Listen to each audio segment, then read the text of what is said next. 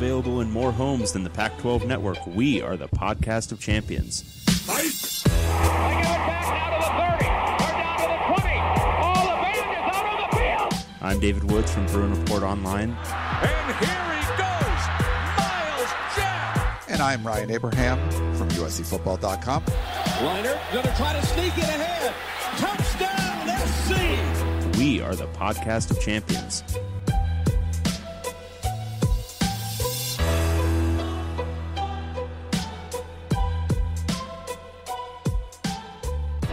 Welcome, everyone, back to the podcast of champions. I'm David Woods from Bruin Report Online, the UCLA site on the 24 7 Sports Network. And I'm Ryan Abraham from USCFootball.com, the USC site on the 24 7 Sports Network. And together we make the podcast of champions talking all things Pac 12 football, normally in person. And today we're not. Usually it's Dave's fault, but this week, Dave, it's mine. I mean, that's taking personal ownership over what is a public health crisis, Ryan. And I don't think you should do that. If I'm being consistent, I don't think so. But Ryan has the Rona. I got the Rona. He's got the dirty Rona. So the both of us, Rona. neither of us had it. Uh, I I went two years uh, without it. I end up uh, feeling just like a cold this week, earlier this week. Um, and I tested myself at home couple of times, and they were positive. So I, I've done those home tests. You always see the one the one line every time, two pretty bold lines. I'm like, damn, I end up getting it. But I feel okay. Like I'm just tired. I've just been like the last couple of days, just been in my house, just lying on the couch watching uh, NBA playoffs or binging shows. So it's been good. Yeah, it sounds like it's a barrel of laughs. Um, uh, I watched all of Ozark in one sitting, Wow. and uh, I watched Reacher. Have you seen that one on Amazon Prime? No, I, I read a bad review of it, and then I just, I, you know, because I you got so much limited time. It's like, no, I'm not doing that. Uh, you read a bad review. I've had. I thought the reviews were pretty good on that one. He's. They made. I didn't read the books, but there's a whole bunch of books, and the character is supposed to be like this mountain of a man. And they made two movies apparently, and they with had Tom, Tom Cruise, who's five five. Right. Like it was like the exact opposite of what uh but the dude in this one, he's really good. Um and I don't know, I, I enjoyed it. I thought it was I thought it was fun. Okay, cool, cool, cool. Um, yeah, I have two small children, um, and if uh, anyone out there is familiar with small children, they're both um, they're they're you know kind of filthy creatures um, who just put their hands in places. The five year old like only like intermittently washes her hands when she uses the bathroom, and yet somehow I still haven't gotten the Rona. They're both in school. Like, uh, and so it's not just that I'm getting their like disgusting habits like probably thrust into my mouth with like their dirty little greasy hands, but like all their friends at school are probably putting their mouth, their hands in each other's mouths, um, and I'm not getting any of their germs either. I am, um, I, I guess I'm just a superhero. Yeah. I always told my family I was immune because my like sister got it and it was it was really bad for her. Um I mean I'm the you know I have uh, two vaccines and a booster. Um, so maybe that helps. I think my blood type's O positive too. So they people say I mean I've heard like that helps if you're an O blood type as opposed to some other ones. I don't know. And the only thing I could think of that I was inside for with people was I, I went to church on Easter Sunday. So, so maybe- Always a mistake. Always a mistake. you know what I did on Sunday? I worshipped at the altar of the mouse. I went to Disneyland.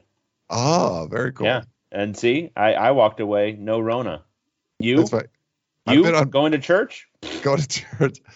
Didn't wear a mask at church. Uh, so maybe that was I don't know. But there were I was on been on planes. I, I mean, I'm not someone I would say that have been like super cautious about this uh, over the last couple of years. I mean, I've done what you were asked to do, but I wouldn't go like over the top. Uh, but yeah, it's the only thing I can think of. So who knows? But yeah, I, I mean, I feel okay. I'm just a little run down. Hopefully, it'll last through this podcast. We don't have a ton of questions, so uh, it should be okay. But if you, we'll get into it. If you want to uh, get a hold of us, because we didn't get a lot of questions this week, we can get a bunch for next week. Pac12podcast at gmail.com is the email address, or call or text us at 424 532 0678. You can tweet us at Pac12 Podcast or go to our website, pac12podcast.com, where we got all of our content over the last, I don't know, six, seven years or however long we've been doing this, way too long. Uh, Reddit.com slash r slash podcast of champions. Get some posts going on there, especially with spring ball heating up and all these spring games happening. I know everyone's excited for that. Uh, if you're over on the Apple Podcasting app on any of your Apple devices, you can follow the Podcast of Champions. Rate us a five star. Write whatever you want, but as long as you leave us a five stars, that's what we love. I'm assuming we're going to get a new ones, Dave, since we're to get a lot of questions, but maybe we did. I don't know. We got zero new ones. Oh. Uh, we have now gone almost a month without a new review, and uh, frankly, I'm thinking of hanging them up. I think we I think we call it a day after this podcast. It's been nice, uh, but uh, frankly, you listeners are have gotten lazy and complacent, and um, I think it's just time for us to uh, cut ties. So we will continue talking to each other, but we're no longer recording it or posting it in this feed, and you guys are just gonna have to do without. You know, could it be something have something to do with the fact that there's spring games going on and you're discouraging people from paying attention to them? No, So no, no. I think it's very much the reverse, which is there are spring games going on, and everyone is like, okay, now's the time for me to catch up on like um how to fix it, like podcasts and crap. Like Ah. they're like, nah, nah, I'm not listening. I'm not listening to that one dude talk about Oregon State's spring game. Hey, guess what? Today we get to talk about Oregon State's spring game. We will. Uh, yes. Get Uh, so excited, everyone. I am. I, I I actually watched this one uh, real time. Why did you say actually, as if that wasn't going to be your priority? When was this Saturday? It was Saturday. Yeah. Yeah, Uh, of course it was 11 a.m. Uh, Pacific time. Maybe that's what gave you COVID. Watching the spring game by myself in Yeah. my house on the couch. Look, I'm not an infectious disease guy, but I'm. I mean, maybe. Who knows? Dude, early in the pandemic, uh, so I had a, a buddy. My, I might have mentioned this before. Friend works for the Lakers. His family's in Vegas, but he would stay with me when the Lakers were in town. You know, where most of the time, uh, I have spare room. He would stay there, and this was, I guess it was 2020, November 2020. So this is before I got, yeah, uh, before vaccines and stuff. Um, he was he calls me from upstairs in my you know in my spare bedroom and is like I'm like why are you calling me he's like uh, because he gets tested he got tested at the Laker facility every day. They called them from the the previous you know the day he got tested. He's like you're positive. So he was in my house like with the coronavirus. And the the Lakers sent over testers to me and him and I, I got tested. I was negative. Got, so I felt like pretty confident. I'm like he was in my house and I didn't get it. So I don't know somehow I got it. Yep. very weird. the breaks. Those are breaks. That happens. Uh, it, it was, I talked to a doctor friend and uh, he was like, you know, it's sort of like there's like these remnants of people that haven't got it yet, and this last little wave is sort of like trying to pick off the stragglers, anyone that didn't get it yet. So uh, watch out, Dave. Um, I, I'm. I'm. I'm. I'm fully confident that I will get it um, seven times in like a three week span. that's true. You can like get it a bunch. I mean, I guess if you're going to get it, like I know there's people that got it, they don't even know. Um, I mean, I feel fine, just like basically like a mild cold. So, uh, you know, get those antibodies now. Um, all right. So this week we have to review one spring game. David wanted to do it, but I'm going to do it anyway. Uh, there's some couple stories about Pac-12 South teams out there we'll get to as well with Colorado, Arizona State, uh, and uh, USC's Lincoln Riley penning a letter basically to Oklahoma fans. So we'll talk about all that kind of stuff, and we'll get to a couple of questions. But let's uh, let's jump right in because I don't know how long it'll last. Should be fine, but Are you Uh, leading ha- with the spring game? We uh, duh, we have to lead with Oregon State Beavers. We're gonna get to all this more interesting stuff to talk about, but here, here's what people did in a glorified practice in April. Yes, because it's spring games. This is what this we're in spring game season right now. They're like this is Uh-huh. this is why this, this is why Pac-12 fans come to us because they want to know what's going on on the spring games, and it's a big Mhm. deal. There was there was only one this weekend, so Oregon State had the entire stage. The dozens of people that watch the Pac-12 network, everyone was tuning into the Oregon State spring game. Um, yeah, uh, it was good. So it was uh, held on Saturday, 11 a.m. PT. They had two like uh, basically two color guys doing this. So Yogi was kind of handling the the play by play, if you could say that, and Nigel Burton, uh, who used you know used to coach up there at Oregon State. Uh, they were they were on the call. It was a little rainy, uh, up there, if you can imagine, in Corvallis at this time of year having some rain. You're giving us a goddamn weather report for a spring game right now. Well, here's the important part because this is where we can get something. Uh, they had these like quarter zip Pac-12 jockeys, like quarter zips that looked really good. That I don't have one of those. I don't think you have one of those. So our buddy Tom, who couldn't make it uh, to the Pac-12 championship game, I think we need to get hooked up with some of these. Uh, we got to get some quarter zips, Tom. I think they're quarter zips. I'm not really good at like what things are called. You know, like say, oh, that's a bucket hat. I'm like, I think I kind of know what that is. Or people say, oh, it's a quarter zip. I'm not sure. Like names of of types of clothing. I'm not great at that, but I think that's what they were. It's the one that zips down just a little bit. I get you. I'm with Yeah. you. we have like full zip. on zip ones. Could be Uh, a third zip. Who knows? but they look Who cool. knows? We like Uh, it and we want I, it. I, I thought they looked cool. Um, okay, the main takeaway from this one, a lot of talk about the there's still a quarterback competition. Uh, so you know, everyone's favorite uh, Chase Nolan, right? Or Chance Nolan. I keep calling the wrong thing. Um, you know, he's back. He talked on camera. It looked good. But Tristan Gebbia last year had that hamstring injury. Uh, and they also like uh, Ben Gulbranson, um, but he was also injured last year. All those guys are healthy now, so they're all kind of competing. But Nolan was the guy, right? He's the one that got most of the snaps last year. I think started all but one game or something. But they're still sort of talking about uh, the quarterback a lot, of, a lot of guys chasing Chance Nolan. they're chasing Chance. Uh, they were also chasing JT Daniels. Uh, that would have put a wrench into some of the stuff. They were stuff. but- chasing a chance to depose Chance Nolan. I know. My guess is it's still going to be Nolan, but um, it seems like it's still a competition with, which is good. That all the guys are healthy. Any thoughts on any of those guys? It was is it going to be Nolan? Do you think it's going to be Gebbia coming back, or you know the Gulbranson? I mean, any, what do you think?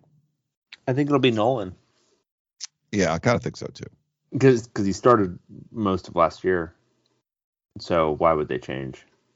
Yeah, and it- you know he's good. I think he's going to get a little bit better too. I mean, he talked about some of the deficiencies, things he had last year, and they they were a much more efficient offense when he wasn't having to throw the ball that much. Uh, but you know, working on the accuracy stuff, working, you know, Well, I they think still they still get to play USC's defense this year, right? they do. Yeah, it's gonna be a little fine. different probably, but Will Everyone- it be? Will it be though? everyone gave him the Heisman after uh, he was like 15 of 18 against USC or something like that. It was Yeah, like no, super like- efficient. It was like Aaron Rodgers. It was yeah, it's crazy. But he, they didn't even ask him to throw that much. Uh, Jonathan Smith thinks the offensive line is going to be even better this year. Um, I believe him when he says crap like that. I don't believe David Shaw. David Shaw's lied to me too much. he's lied a lot. Uh, no, I believe him. I think he's a, a pretty straight shooter. Um, the defense should be a lot more. You remember they they ended up firing the defensive coordinator last year, so they promoted uh, Trent Bray. Uh, it will be more aggressive, more attacking, and you could see that out on the field. Like it just was. There was. I thought the defense had uh, defense had good energy, um, and they were just kind of moving around and just trying to make things happen. Uh, you can get burned sometimes like that, but uh, you know it'll be interesting to see because it's a, a promotion. But a lot of people had positive things to say about Trent Trent Bray. I don't know a ton about him, um, but you know it's going to be a more aggressive attacking defense, which I love to see that kind of stuff. We love it. Don't Yeah. we, folks? Do you remember? Speaking of quarterbacks, before, do you remember a guy named Jack Colletto? I do. I, I do remember their uh, their their automatic Wildcat quarterback. He was a Wildcat quarterback. I mean, he was a quarterback, Wildcat quarterback. I think he went out and played like wide receiver and stuff. Um, so I'm on the field, but not on the offensive side of the ball. He's an inside linebacker now. Hasn't he been? I thought he was before. Was he? Do I yeah, I not think he's, remember he's that? been he's been a linebacker for a couple years now. Okay. But he's just Yeah. seeing him out there playing linebacker. He had uh he had 13 tackles in 2020. There you go. So it's been a while. Seven seven last year, including an See, these things you learn at the spring yards. game. No, these are the things you learn if you just like have a conversation with me. True. You didn't learn that. Oh, we we no, I'm I know I've learned it. I'm we've Well, talked you learned it on for the the show. first time, but you learned it three years late. I mean, if you were getting all of your information from spring practice, um, like what wouldn't you know? Like No, three we've talked about into it, a thing. We've we've talked about this on the show before. I just forgot. Yeah, yeah. Well, that's a good point. So maybe it requires it requires a spring practice for information to be reinforced for you. Exactly. It, it definitely. Um, seems That's like a you, really you know, that's a really difficult learning style. Did this follow you through education, like from your elementary school days?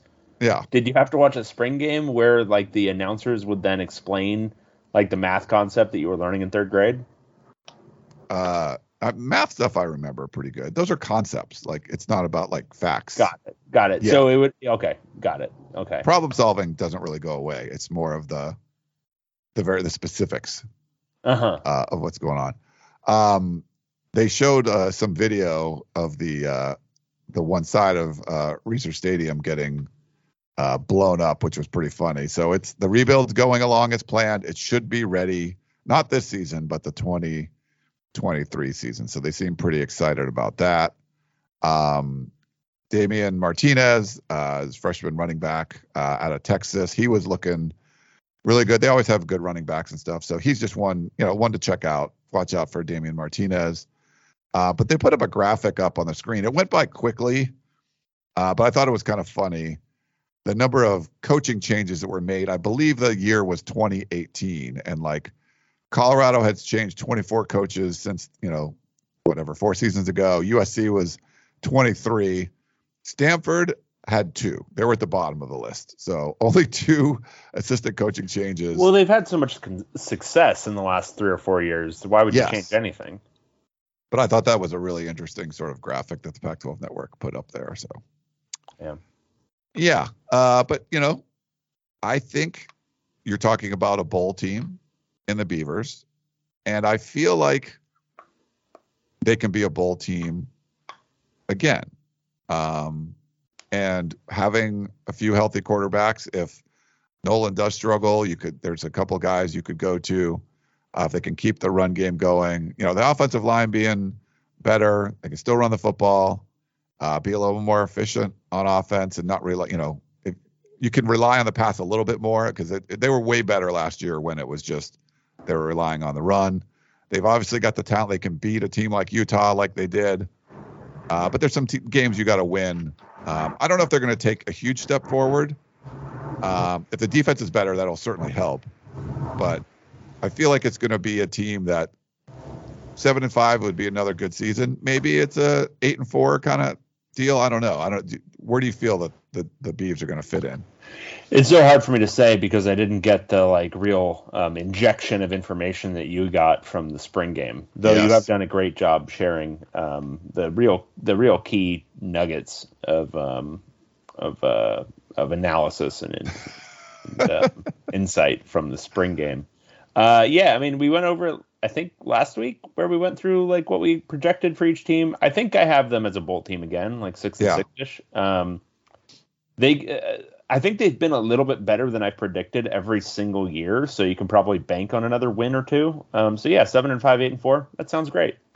Yeah. No, I think that'd be I think that'd be a good spot for the Beavs and you know, hopefully kind of build on that and become a contender in the north. Not that they can't be. I mean, they've beat Oregon, they beat Utah, they've beat some of the best teams. Uh, can you put it all together though and not lose? I mean, Oregon was a dog shit program 30 years ago. I mean, anybody can be great. Yeah. Just got to get the right accumulation of billionaires funding you. it's Pac 12, and I think this is a good year. I mean, there's so much turnover in the north. Um, yeah, I mean, why couldn't Oregon State break through? We'll see. Why not?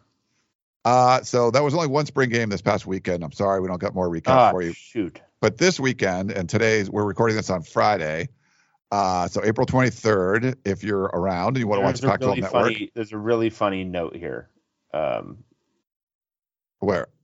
Uh, with your with your list of the spring games, but I'll I'll, I'll save it for after you're done listing them. Okay, so Utah is going to be at 11 a.m. on the Pac-12 network. They went to the Rose Bowl last year. This is a big deal. The spring game, Mhm. a lot of guys back. I want to see what Utes, the Utes do. Oregon at 1 p.m. on Pac-12 network. So soon after that, that's the team they played. I mean, these are the two division champions in the Pac-12 with their spring games right next to each other. So must-see TV for all Pac-12 fans. But right in the middle of that, USC will be noon, and it's going to be on ESPN.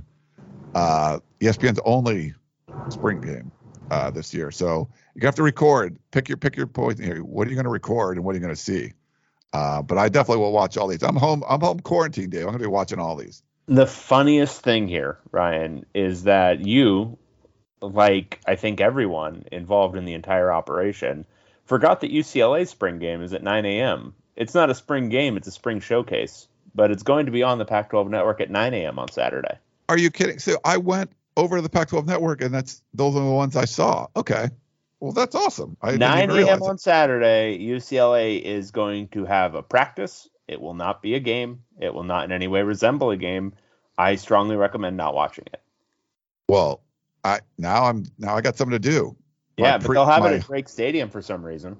Um, my home tailgating uh, for the Utah spring game. Now I can do that while I'm watching the UCLA spring game. This is oh perfect. yeah, baby. I'll be there. I'll be there. See if you can catch me on TV. You're gonna go. Wait, you're going to a spring game. Oh, dude, I've had to cover so many practices this spring. You So many. you're working and stuff. Like you're I'm working. you're I'm going to stuff. practices. I am I am dropping my terrible baritone on various people as I interview them. I am writing about what's happening during practice. I'm providing play by play for practice. Um, I am telling you whether the defense or the offense looked better on a particular day, as if anyone gives a shit. Um, it's been fun. I'm enjoying it. It's fun. to- Wow. That's sort of like me going to the Pac-12 championship game. I mean, a Yeah, Pac-12 tournament. Sorta, sorta. I mean, I think I've got more of a more of a more of a foot in the water, so to speak, with uh with spring practice than you ever did covering basketball. But it's uh it's a return. I so I realized when I was doing it this spring is that this is the most consistently I've covered a UCLA football practice session um since fall of 2015. Peak Jim Mora was the last time I was doing this with any Wow. uh, regularity. Well, any any vibes about they're looking to extend Chip Kelly for more I- years? Uh, look, if you can't tell from my voice, I'm a little short tempered today, Ryan, and it, I will not. just because you are on the mend, because you are uh, laid up, uh, don't think I won't drive there. I All will. right. You, I will. get- I will run the risk of getting COVID if I have to. come to the office, get the COVID. Um, okay, so that, that's great. That's so. I mean, and I would normally. It's. I haven't been able to go to practice this week, so this is the final week of practice. So I've been. I go to all of them. I haven't been able to go this week because of, you know, being home in quarantine. I'm bummed. I'm not going to see the spring game in person, but it will be nice to be able to watch all these other ones and check it out. So next week's show is going to be epic. I mean, we got four spring games to recap, so that is going to be awesome. The two LA schools and the two teams that were won the divisions last year. So I mean, it's I, I, we might need to do two shows next week just to cover all this, Dave. Uh huh. Uh, all right, so stay tuned to all that. I know you guys are going to love it. There was an athletic story, and they're going to do a series of stories, basically on wayward programs. And I think they had like six or seven that they were When's UCLA's? that they're yeah so they just did colorado. I think it was the first one. And uh, ucla is on the list. So Is it really? That's yeah it is. Um so uh, if you want to go check it out over on the athletic it was pretty good. But basically um they had if you looked at the 1998 football season if you had a list of all the college programs with the most active players in the nfl uh, you are you looking at the doc? I can tell. I can have you guess. Uh, I am Okay. looking at the doc. Okay. Have you read this blurb yet? Well, I have now. Okay. So in the 1998 season, the the the college programs that had the most active NFL players were Notre Dame, Florida State, and Colorado. Yeah, baby. That's yeah. I mean, think about that. Colorado was on there uh, as far as the most active NFL players.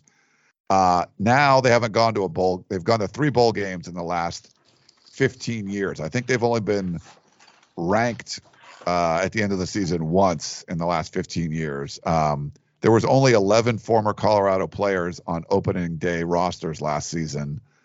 Uh, and for the record, Rutgers had 12. So it's uh it's a pretty big uh drop off from where Colorado was. And you know, people think, oh, you know, they shared a championship in 1990, but they were really good for a long time. I mean, for you know, they were up there. You know, the fact that you won a championship in like our lifetimes is is you know important, but they were putting a lot of guys in the NFL, and uh, you know, kind of going into it, some of the hires, you know, I think Mel Tucker could have turned things around. Um, but you know, it's sort of like a snake bitten program, and the way things changed, did it really help to join the Pac-12? Uh, you you kind of lose some of that tie-in to um, the uh, the you know the Texas recruiting and things like that. So there's sort of a lot of things, and it's not an easy place. Even when they were winning, there were still obstacles. I think similar to some of the Cal stuff. Uh, you know that it's not always like the whole community pulling uh, and and kind of helping. Uh, there was a lot of arrests. There was a lot of things that were going on. Uh, you know when they were good, and I think the the school didn't really like that, and they put some some handcuffs on them for recruiting and things. So there's a it, you know it, it seems like Colorado can't get out of its own way, but it's it's a, it was a long one. Uh, but you can go check it out over on the Athletic. But it was just some of the the stats were just kind of mind blowing. Dave, were just like Colorado was like you know they were like Ohio State or whatever as far as like putting dudes in the NFL, and now like they're nowhere near that. Well, so I've got an interesting stat for you Okay. about Colorado. Uh, Rick Neuheisel coached them in the late '90s. Right. Uh, and that was sort of like I think they've mentioned it as sort of like the and he The- talked about some of the challenges of that too. I, I No, don't know no, if it but, was but I would say I would say that was one of the challenges for Colorado because you have Bill McCartney. He's great. He's doing great. He's got the the uh, what was that? A national title winning team in 90, in 1990? Yeah, 90, yeah. that. Uh, the year before that, they finished fourth. Year after the title, they finished 20th, then 13th, then 16th, then third. Then Rick Neuheisel takes over in 95, right? They finished fifth. They're great. Then the next year, it's eighth. And the year after that, unranked. The year after that, unranked. And then he moves on. But the program then is is uh is it's it's in dog shit. And Yeah, Gary Barnett does as well as he can, and then they hire the wrong Boise State head coach. yes. Ball game. Um, and the Karl Dorrell thing obviously is not going to help. That's just kind of digging the hole deeper. Uh, well, but there I would was say I would say the the first time uh, they went to the uh, the Karl Dorrell coaching tree when they hired Jon Embree was probably the first mistake. Yeah. Um, and there, yeah, there's, there, there seemed to be a lot of political stuff kind of going on. There was definitely, I think, you know, Neuheisel sort of started the downward turn, but I think no matter who was coaching there, there was a bunch. I mean, I don't remember the details. There was, there was arrest. There was a lot of um, issues with some of the players they had brought in, and I think that sort of the program was kind of trying to to put the kibosh on that. So I think they put some limitations on themselves as far as like recruiting visits and things. Um, there was some issues there, but go go go check out the story. It's uh, yeah, Neuheisel definitely was was taking was over you know taking over the program though when it went from good to bad. But I, I'm not putting it all on him. Yeah, I mean he may not have had enough gloves there either. Yeah, there's some gloves issues, but go check that out. Uh, it'll be interesting to see what um because you know UCLA can't tout that same sort of thing, right? Like they weren't like you know a top five power during our lifetime. Like they've been I will I will fight you. no no no they haven't been. I mean, they were the first. No, I mean, no, not consistently. Um, but if you go back to like the '80s, um, it's you know roughly the same thing what uh, Colorado was doing there. I mean, here let's look. Um, for from '82 to '88, uh, UCLA finished in the top 10 five times. Okay, all right, oh, that that's fair. Yeah, And then, but yeah, no, I mean it's it's it's, and then there was obviously '97 or '98 where they were the first team ever ranked number one in the BCS. But who cares? Who cares? It's been dog shit for 20 years. Who cares? yeah, yeah. I mean, no like Rose Bowls or championships and stuff. Well, UCLA is far more inexplicable than than Colorado. Right, Like, it, just- they- it, it makes zero sense why they're so bad. Like why, had- why why have they been so mediocre for so long? yeah, You're in Um, Los Angeles. It should be easy. easy to get talent. And for most of the time it is, but then they combine the talent with truly, truly shitty coaching. It's really great. And like so the Bruins maybe didn't have like the the highest highs where Colorado did like in the 90s or yeah, 80s, but like UCLA was up there for a long time and, and highly ranked. But they've had better years since like Colorado's like completely just dropped off relevancy and UCLA's now okay, not winning a Rose Bowl or anything, but they've been they've been relevant in seasons. They've done good things, you know. I mean, Um, sure, but we are talking about a program that up until last year had gone five straight seasons without having a winning record. Okay. Yeah. Well, anyway, it'll be interesting to see. It'll be a, a Look, different. I will play. I will play whose program is shittier any day with anyone. well, you will be reading this story on the Athletic for sure uh, when that one comes out. I'm not sure when, but I just saw that that that UCLA was on their was on their list. Um, Lincoln Riley also wrote uh, penned a letter in the uh, Players Tribune. Is that what it is? I don't. This was the longest chunk of nothing I've ever read. Yeah, it's sort of. Um, Why the hell did he feel any need to write that stupid thing? I think there's just so much, and but it wasn't going to help because there's so much animosity from the Oklahoma fan base, and he and the only thing that was in there that was sort of new was like he admitted like he could have, you know, the way he left could have done things a little bit differently. You know, nothing was going to be perfect, but you know he he owns he said he owns that, but didn't really know exactly uh, what it was. But I mean, What the fuck was the curveball he was talking about? Was the curveball? Oh yeah, USC offered me a boatload of money, and so I said yes. That's not a curveball.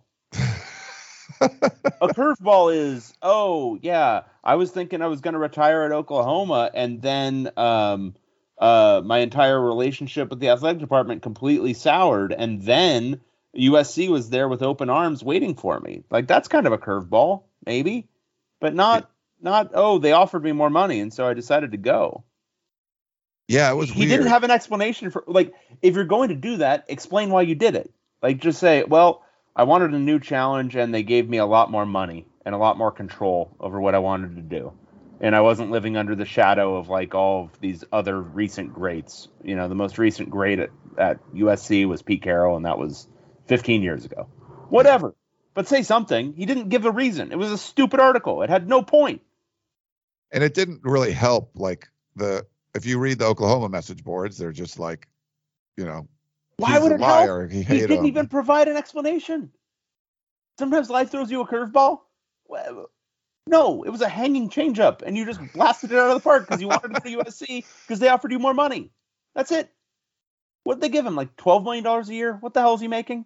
We don't even know, but I'm, I'm guessing we were told it was basically what like the market value, like like what the competitive market would be. So it was probably like nine, ten million a year is what. yeah, no, guess it was like it was like sometimes life throws you a curveball, which is an opportunity to live on the beach when you're a thousand miles away from any ocean. yeah, and that's yeah, that much of a curveball. But anyway, that was that was out there. He tweeted it. Um, I was like, all right. I mean, there wasn't a whole lot of new stuff in there, but thought I'd bring that up. Uh, also, there's a, a program that we love, Arizona State Sun Devils. and uh, this you should know, have been our lead. This should have been our lead, not the friggin' Oregon State spring game. Okay. Well, if you want to like write down notes and you know do some prep for the show, feel No. free. No, I don't. okay. Well, then just deal with my prep. Um, our buddy Chris Karpman, uh, I trust him. If he says, "Hey, ASU is going to be good this year," and I don't think they will, I'm going to say, "Oh, I think they're going to be good." If he says, "Holy crap, things are falling apart," I believe him. Things are falling apart. Uh, this week, he tweeted out, "ASU is losing its top wide receiver, Ricky Pearsall, uh, who is from Tempe, and one of its best young players, linebacker Eric Gentry." to the transfer portal. They would have been two of the team's most important players. Things are going from bad to worse for the Sun Devils. And uh yeah. So this was kind of big news this week. Um you know, Pearsall's a Tempe native and he, his name was coming up a lot when I watched the spring game. I know you didn't. Uh, and then we've heard a lot of good things about Eric Gentry. He's like six five or six six or something, and he probably needs to put on a little weight, but made a bunch of tackles, can you know get in the passing lanes and disrupt things. Uh, just seems to be like this star, you know, player in the making. And both of those guys are in the portal right now. That's uh, not not the ideal situation. Uh, you know, all the positivity we heard from Herm Edwards uh, on the Pac-12 network. This is this is not a step. I think they even interviewed Ricky. Uh, I think he was one of the guys that they talked to, and now he's in the portal. Yeah, it's it's awful. It's devastating. Um, it's hugely um, concerning for ASU, um, and it should be ringing alarms that should have never stopped ringing since last summer about this program. I am beyond stunned that they are um, maintaining with literally that entire athletic department apparatus at this point. Ray Anderson should be gone. Herm Edwards should be gone. The entire football staff should be cleaned out, and that should have happened a year ago. Um, this is crazy. I, I I sincerely have no idea what's going on, and it seems very clear that the personnel, the players, don't either, and they want no part of what's continuing here. Um, you're losing I mean, counting Jayden Daniels, you're losing so many guys who were projected to be key parts of, you know, uh, if not a contender, at least a decent enough team. And now you're looking at ASU, and it's like, what? Are they going to win four win four games or five? Um, and is it even going to be that? I mean, we'll see what happens over the next couple of months, but more guys could transfer out, um, especially if they see this as, wow, we're really not going to be good next year. Um, this is. Uh, this is a, a sinking ship, um, and it's never good to make a coaching change in April or May. But dude, you might want to just like go with an interim right now, and then just go through the season, starting to put together your lists, and then see if you can get somebody on board. But um, it seems like I mean this is done. It's completely done now, um, and it's just a matter of getting through the season. Um, but why continue with somebody who's you know, because if you get a, I mean, just hypothetically, if you got an interim staff in there, um, they can recruit in such a way that they're recruiting for the future. Um, who's signing on for Herm Edwards right now? Like who's I, who's who's jumping on board this ship? Nobody. But you get an interim staff in there, get some prominent alumni or whatever to say, hey, you know what? The next staff in here, they're gonna do, uh, they're gonna do everyone proud. Um, jump on board. You're gonna be the first to kind of turn this whole thing around. Yada yada yada you can do that. And there's going to be playing time available because all the good players are transferring out. But um, if you're not recognizing that this is me- going to be an immediate and like huge rebuild starting next season, um, well, you're probably Ray Anderson. Uh, for the record, Eric Gentry was a consensus freshman All American. Um, so that's why Karpman was talking about him you know, being one of the most important players couple more things he said. He said, say the Sun Devils are beleaguered at this point under Herm Edwards is an understatement. NIL or no NIL, you simply can't lose your starting quarterback, top wide receiver who is from Tempe, and freshman All American to transfer and think things are okay. This is rudderless ship territory. Um, yeah, this is, uh, he said, um, Blaming high profile ASU transfers entirely on NIL is far too convenient and generous to uh, the athletic department leadership. Other similarly supported Pac 12 programs are not losing several of their best players to transfer. Um, also, who's responsible for marshaling competitive NIL strategy anyway? Any AD football leadership that had done well with booster development in the years prior to NIL would have better transitioned their program to the new reality. The truth is, ASU was not ready, and then suffered booster confidence issues brought on by an NCAA investigation. Uh, and he said, someone who should know, for what it's worth, uh, decision was 97% football related, not about NIL money. When your top wide receiver sees your team's quarterback and passing game situation are really limited in spring ball, you're probably going to look elsewhere. Devastating. Yeah, it's it's bad. Um, yeah. It's really it, bad, and I, I, I want people to go back and watch like go watch the Arizona State spring game again and give me the same impression that I I mean you probably have the same impression I got was like everyone's on the same page, their continuity, positivity, all this stuff, and it's just like if that was true, this doesn't happen. Yeah, no, it, it's this is this is yeah, this is devastating. Uh, there, there's, there's no coming back for them. This for the staff, and at that point, you just have to make a change. Yeah. Um, one last thing. Uh, so this we're recording this on the Friday. Uh, on, it's Earth Day. Happy Earth Day, everyone. Uh, April twenty second. But 18 years ago, it's the anniversary of the death of uh, former ASU great Pat Tillman. So um, we saw some ASU tweets out there that 18 years ago today we lost a hero. Rest in peace, Pat Tillman. So R.I.P. to Pat. He was a Pac-12, Pac-12 legend guy. Um, all right. Anything else, David? Before we jump into the questions. I've got nothing else. All right. Let's uh, take a quick break. We'll be back with a couple of questions.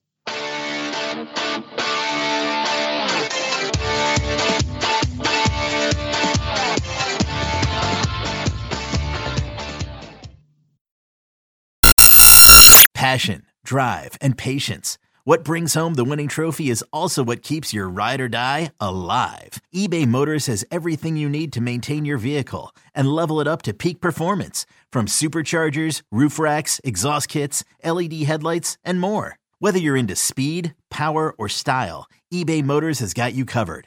With over 122 million parts for your number one ride or die, you'll always find exactly what you're looking for. And with eBay Guaranteed Fit, your part is guaranteed to fit your ride every time or your money back. Because with eBay Motors, you're burning rubber, not cash. With all the parts you need at the prices you want, it's easy to turn your car into the MVP and bring home that win. Keep your ride or die alive at ebaymotors.com. Eligible items only. Exclusions apply. All right, David. Uh, I think we only have two. Uh, so this won't take very long. We got a text message. Uh, hey guys, maybe UCLA should take some of that current glove cash and bump old Chip's salary. Fight on TK from the OC. Any any thoughts, David? Well, all right. So how are we converting the glove to gloves to cash at this point? Because I think UCLA's glove ratio is significantly higher now. Um, I would say, given how much they spend on food, I would say there's probably seven or eight pairs of gloves per player, right? Okay, but here's the thing: if you sell those at pawn shops in the local area, right? You might get I mean, these are probably nice gloves, probably performance gloves, right? So what are you getting? 20, 30 bucks even for used gloves? Wouldn't you think? Uh, you probably could, yeah. But here's the the the the problem, the rub. Whenever you're trying to offload that much of a particular good, are you impacting the market for that very good? You would. There'd so there would be diminishing returns. So we're talking, okay, maybe 30 bucks for that first pair. But if you're trying to offload, say everyone's extra six pairs, seven pairs, right? By the time you're done, and even if you scatter them throughout, like let's say you, um, you know, there's like some complex math that goes into this because there's not too many pawn shops in the Westwood area, um, just kind of the nature of the demo. So you have to expand the reach a little bit. Like you probably have to go, you know, further out east, uh, maybe a little bit further south, maybe you know up into the valley. But to really expand the reach enough that you are not impacting the local glove markets, you've got to expend quite a bit of gas, transportation fees, shipping fees. Um, so we're talking to make sure that you're keeping your price at the right level while also not expending too much on transportation. I still think you're ending up on only getting uh, 15, maybe 20 bucks a pair of gloves, right?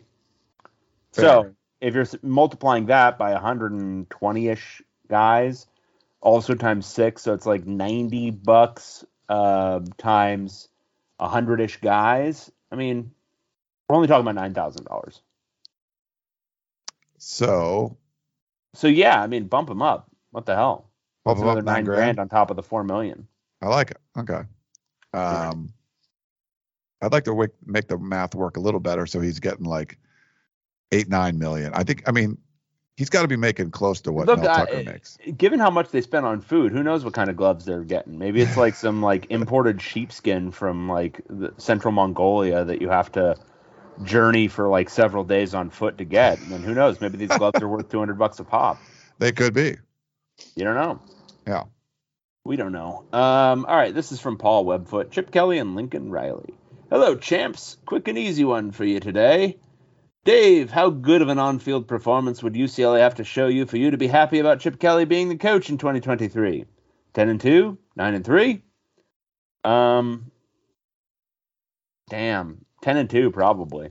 You that think so? schedule's, That schedule's dog shit. Um, 9 and 3 would not get me pumped up. 10 and 2, You can talk me into ten and two. Ten and two, you're probably competing for the conference. Um, probably legitimately good. Nine and three with this schedule means you're going six and three in conference, which meh, meh. In your fifth year with like a fifth year quarterback and uh, you know returning experience everywhere, you should be you you you should be able to do minimum nine and three on this schedule. Um, ten and two, 10 and two, uh, that would actually be overperforming a little bit. What do you? So I mean, you're you're looking through this. I mean, obviously, you have a critical eye when it comes to this, and uh, you're being completely fair. I mean, you could say, hey, you know, they didn't have a winning record, went eight and four, then go nine and three. You're going the right direction, all that, and you get mad at me and want to punch me. But do you think like the general fan base would look at it because it would be, you know, oh, they're eight and four, now they're nine and three, So, probably beating uh, uh, USC. So Joe fan just sitting in the stands, nine and three, they'll be excited about it, right? okay, people who are paying attention, um, meaning like people on our message boards or like booster types, yeah, I mean, nine and three is not going to get him fired, that's for sure. Um, but is it something to get like super excited about? Is it something to add like several years onto the contract? No.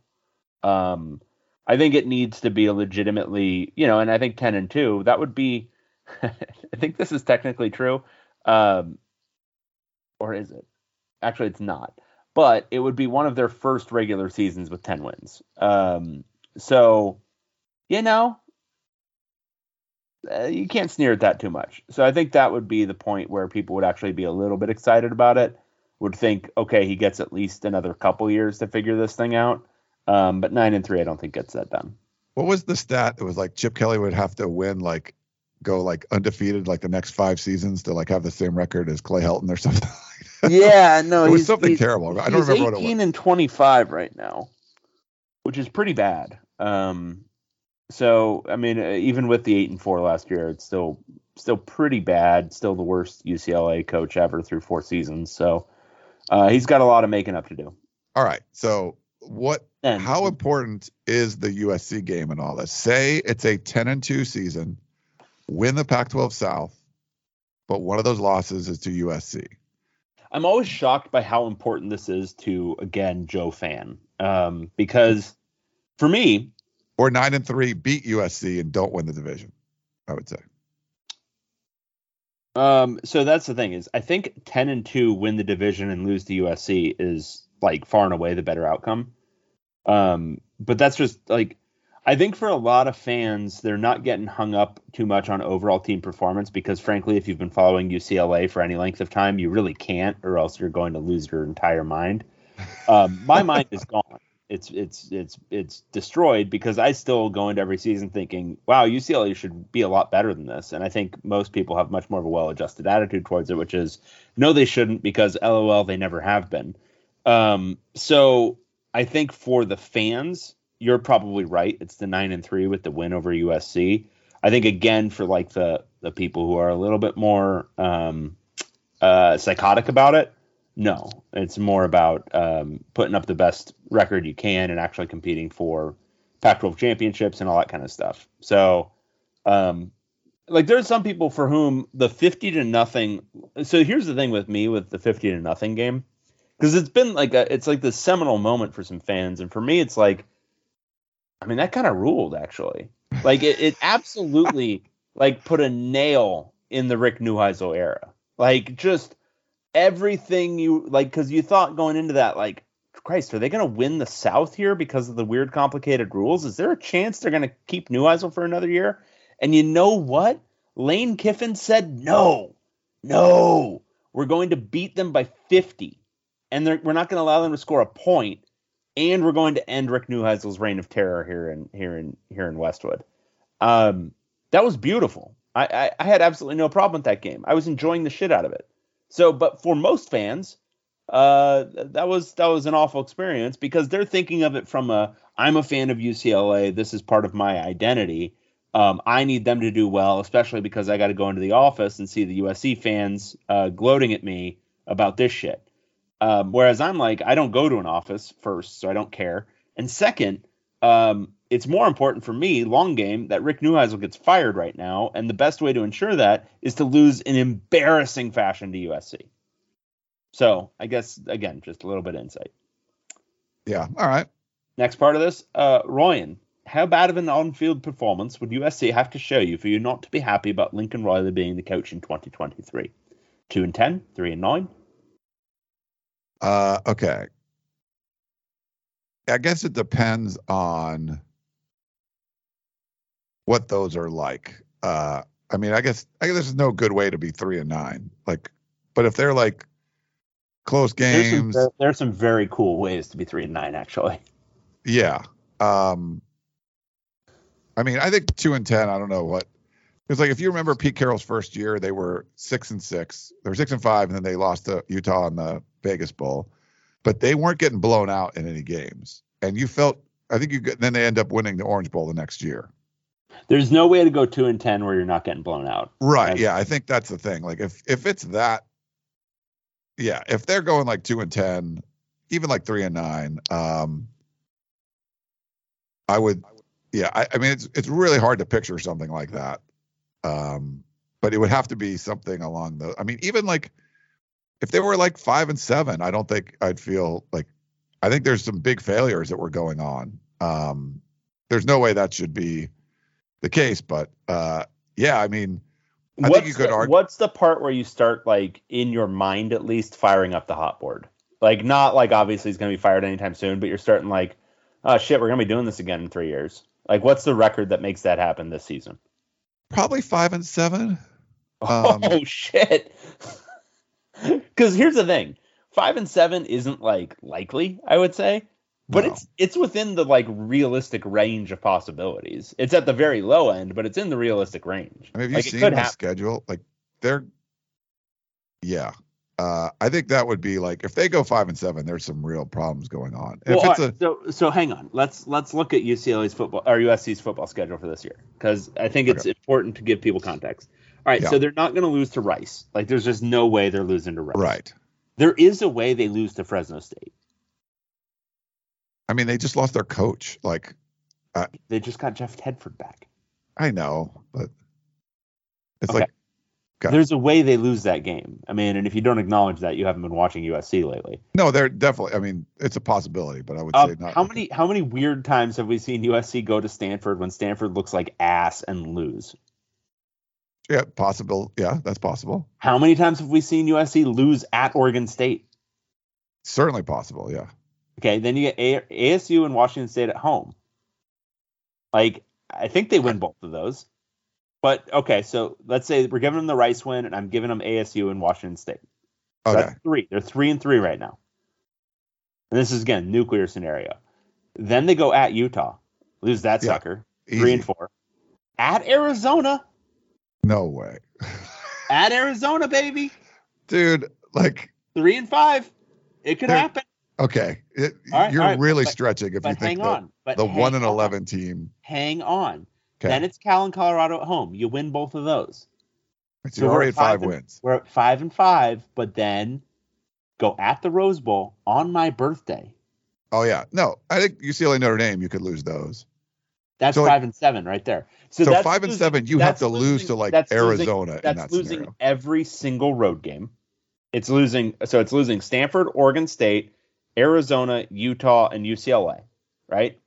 Yeah. That's five losses just in road games. And you're saying the only one that's like made you say, "Hey, shut the fuck up," was Arizona.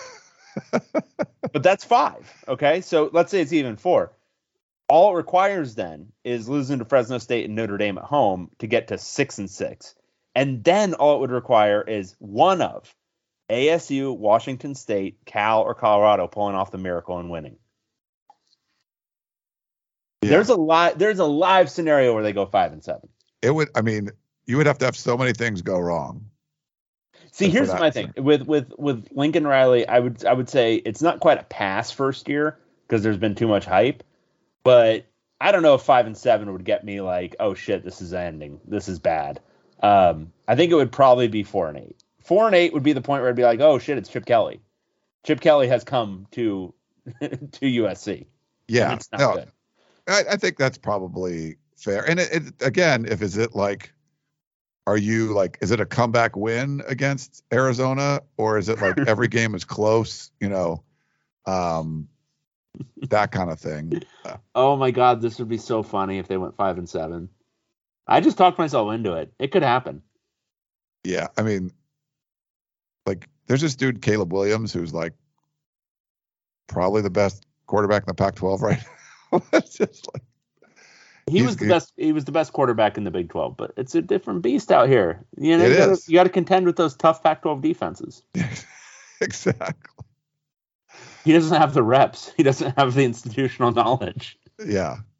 But like even if they're just 7 and 5, like I'm going to be like something's not right, you know. But like you're not going to fire up the hot board. It would probably have to be 4 and 8, maybe Yeah, to get me to get me confident, like to get have me feeling still like as confident at the end of this season as they did at the beginning. You got to beat Rice, beat Stanford, beat Fresno State, beat Oregon State. You got to be six and zero, I think, heading into the back half of the schedule.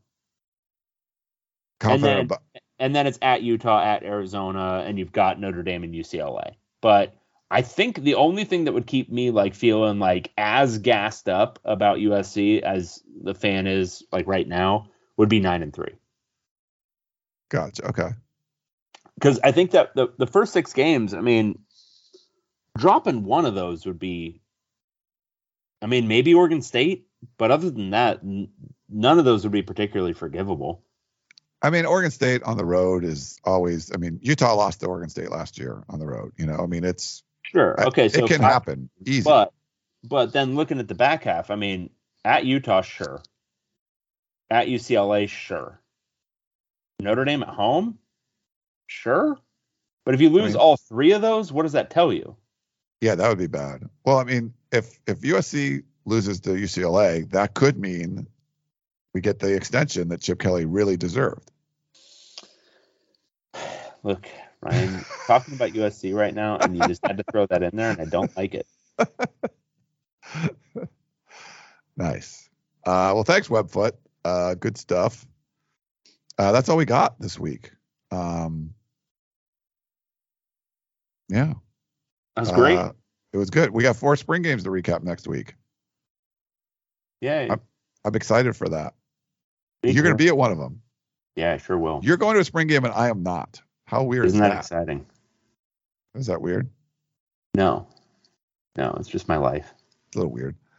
Uh, awesome. Okay, well, uh, sorry for the shorter show this week, but I am, like I said, a little under the weather. No, no, But, no. uh, Don't apologize. Sorry for the shorter show this week. It's because you didn't contribute, listeners. Yeah, we need more. We got two people. Two. One of them who just talked some shit, and I had to make some stuff up about gloves. And the other one was our good friend Paul Webfoot. Everyone else sucked. You all sucked. You're bad listeners. yeah, get out there and watch the spring games, of course. Uh, enjoy it all. Uh, three in a row on the Pac-12 Network. I can't, man, I can't wait to dive into all that stuff. It's gonna be great. It's gonna be great, David. I can't wait. Um, all right, well, that's going to wrap things up. He is David Woods. I am Ryan Abraham. Uh, thank you so much for listening to our little show, the podcast of champions. Of course, talking all things Pac 12 football. Hope you enjoyed it, and we will talk to you next time. Goodbye. Old Man Winter here. If I had it my way, it would stay winter all year long. Short days, wind chill, black ice, and a good polar vortex. Oh, heaven! Wait, is it getting warm in here? Your cold snap is over, Old Man Winter. Spring has arrived. Spring. Spring is here, which means it's the perfect time to get away in the Hyundai you've always wanted. Visit the Hyundai Getaway Sales Event, where you can get great deals on all of our award-winning Hyundai models, like the tech-filled Tucson and Kona, as well as the spacious Palisade. Enjoy wherever you go with the peace of mind that comes with America's best warranty and three years or 36,000 miles of complimentary maintenance. But hurry in, these deals won't last. Add more joy to your journey at the Hyundai Getaway Sales Event. Now get 0% APR or up to 1500 bonus cash on the Hyundai Tucson. Now, during the Hyundai Getaway Sales Event. Offers end soon. Call 562 314 4603 for details.